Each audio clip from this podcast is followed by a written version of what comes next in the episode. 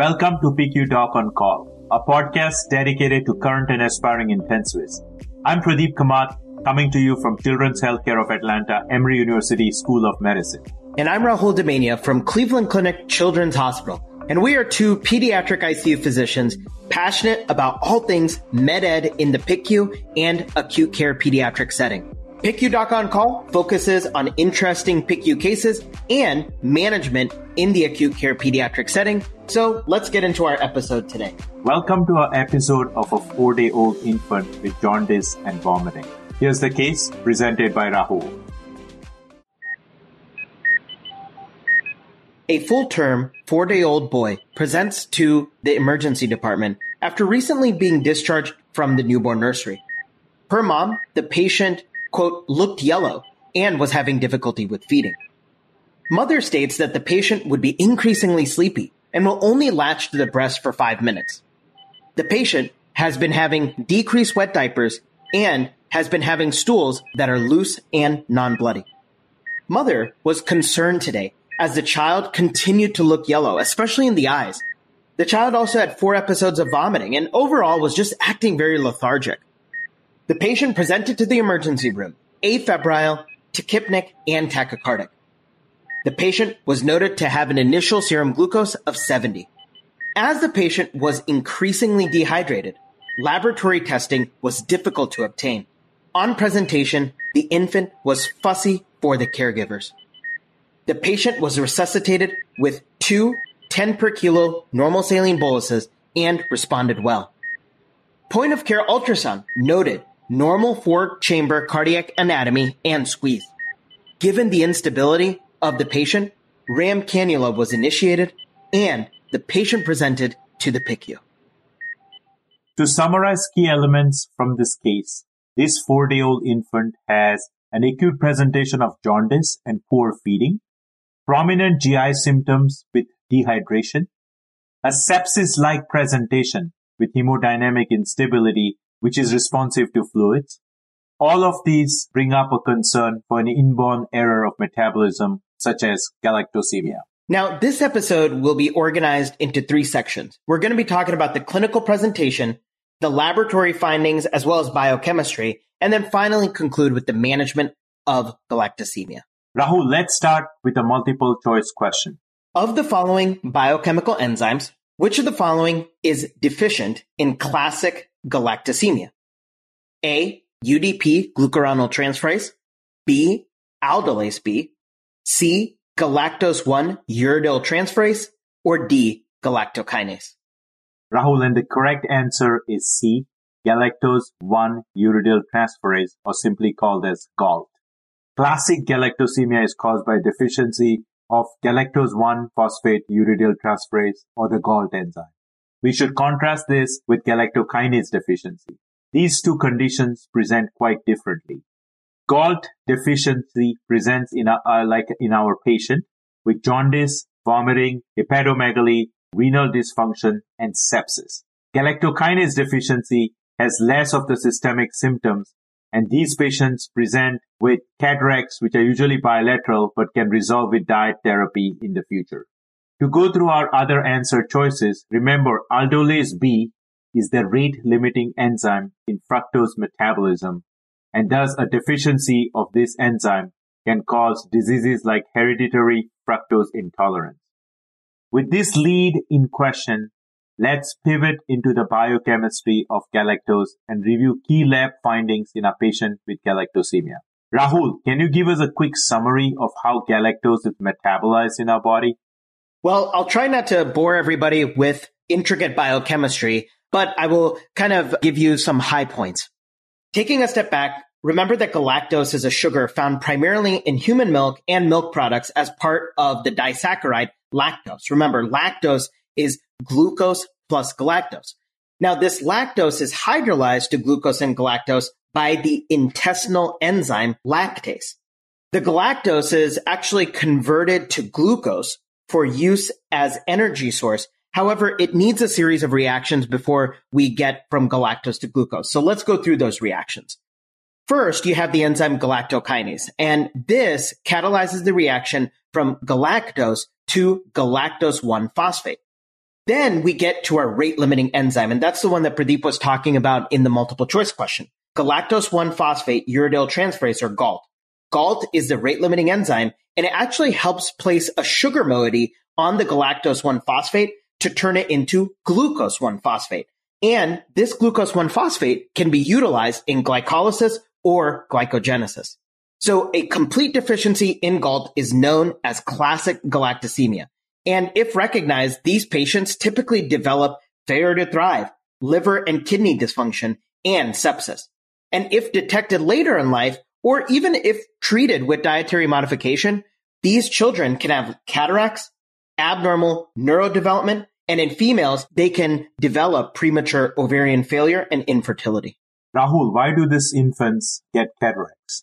Yes, so this is interesting and seen in many abnormalities of sugar metabolism, even in hereditary fructose intolerance. Now, cataracts may be present at birth, but generally appear after two weeks as a result of increased accumulation of the sugar alcohol galactitol. And this is actually derived from abnormally metabolized galactose, which ends up actually depositing in the lens. Now, the cataracts usually are bilateral and can resolve with dietary therapy. And so doing a eye exam, especially the newborn eye exam, is very important clinically. Rahul, that's an excellent basic science review. Let's get back to our case and go into the lab findings which were found in our patient. Remember, thus far, the patient came to the PICU on RAM cannula after resuscitation due to hemodynamic instability. So this patient's labs were notable for a transaminitis, an elevated PT to 51.3, and an INR of 5.5. He was actually empirically treated with IV antibiotics and fresh frozen plasma with little change in status. And liver transplantation was actually discussed with the parents pretty early on in his course. On day of life four, his newborn screen was reported as having low GALT activity, concerning for galactosemia. And he was placed on a galactose restricted diet.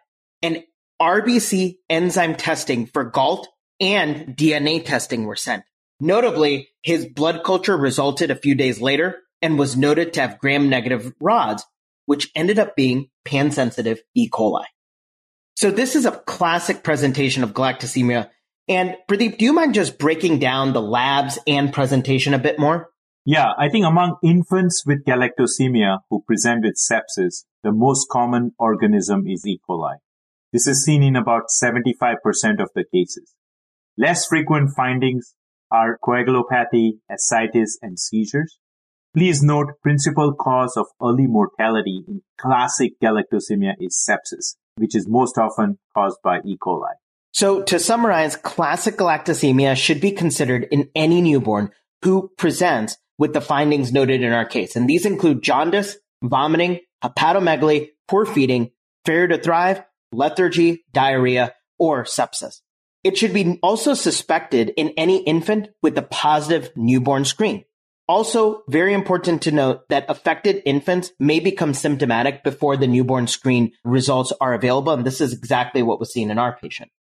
So let's just say that you have a newborn screen in front of you and it shows an abnormality in the GALT enzyme or there's a high clinical suspicion. Pradeep, what's the gold standard for diagnosis? I think the gold standard for diagnosis is to consult with your genetics first. I think the gold standard for diagnosis of inborn errors should be an early genetics consult. Now, in this case, the demonstration of nearly complete absence of galactose 1 phosphate uridyl transferase or the GALT enzyme activity in red blood cells is really the gold standard for diagnosis. Quantitative assay of RBC GALT activity using a fluoroimmunoassay or radioimmunoassay is necessary to confirm the diagnosis. So it is important to note that quantitative assay of RBC GALT may be affected for as long as three months by any RBC transfusion. So clinically, holding an extra red top tube when you're doing your initial blood draw and when the patient initially presents is really important, especially when you have a broad differential, which includes an inborn error of metabolism. So now we've confirmed the diagnosis. Let's say have a very high index of suspicion that we're dealing with galactosemia. What is your management framework in these children? I think good supportive care in the PICU is the mainstay of therapy in these patients. The main goal of long-term treatment of classic galactosemia is to minimize dietary galactose intake. Galactose should be excluded from the diet as soon as galactosemia is suspected. Other initial care should be provided as needed to treat jaundice, sepsis, and abnormalities of liver, kidneys, and the central nervous system. Supportive therapy includes hydration, IV antibiotics, and treatment of the coagulopathy, although problems usually resolve quickly after dietary treatment is begun. It is important to have close communication with the metabolics team, the genetics team, as well as your dietitians in the PICU. These children are typically placed on a soy-based infant formula appropriate for galactosemia, such as Alsoy, Isomil, Nursoy, and ProSobee. Please note that mother's breast milk has galactose and should be avoided. Lactose-free infant formulas should not be used because they have not been proven to be safe for patients with galactosemia. The dietary component is very important as long term you will be monitoring this children's neurodevelopment, growth, ovarian function, and vision. In a survey of 177 patients with galactosemia who were at least six years old and had no other cause for poor outcome, 45% had developmental delay and many affected children had speech and language problems. Moreover, premature ovarian failure occurred in females with classic galactosemia, affecting 81% of the females in, in that study. Well, great discussion today, Pradeep. And if you all are interested in more inborn errors of metabolism cases, feel free to check out our episode on this podcast topic. The episode is entitled Acute Metabolic Emergencies in the PICU.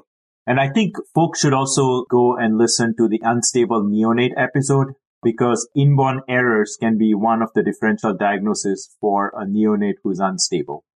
Now, Rahul, great discussion today. Can you please summarize our podcast for today? Sure. I have three summary points. So number one, classic galactosemia is caused by a deficient GALT enzyme. Remember that classic galactosemia is an autosomal recessive disorder and is detected on newborn screen in all 50 states. Point number two, newborns with a positive screening test for galactosemia should be changed immediately to a soy-based infant formula and should stop breastfeeding. This is all in the context of confirming the diagnosis. And our final point today is that infants with classic galactosemia usually present in the first few days after initiation of galactose containing human breast milk or cow's milk based feedings.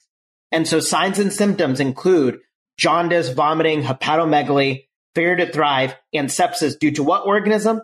And that is E. coli. This concludes our episode on the approach to galactosemia. We hope you found value in a short case-based podcast. We welcome you to share your feedback, subscribe, and place a review on our podcast. Please visit our website, picudoconcall.org, which showcases our episodes as well as our Doc on Call management cards. PICU Doc on Call is co-hosted by myself, Pradeep Kamath, and my co-host Dr. Rahul Damania. Stay tuned for our next episode. Thank you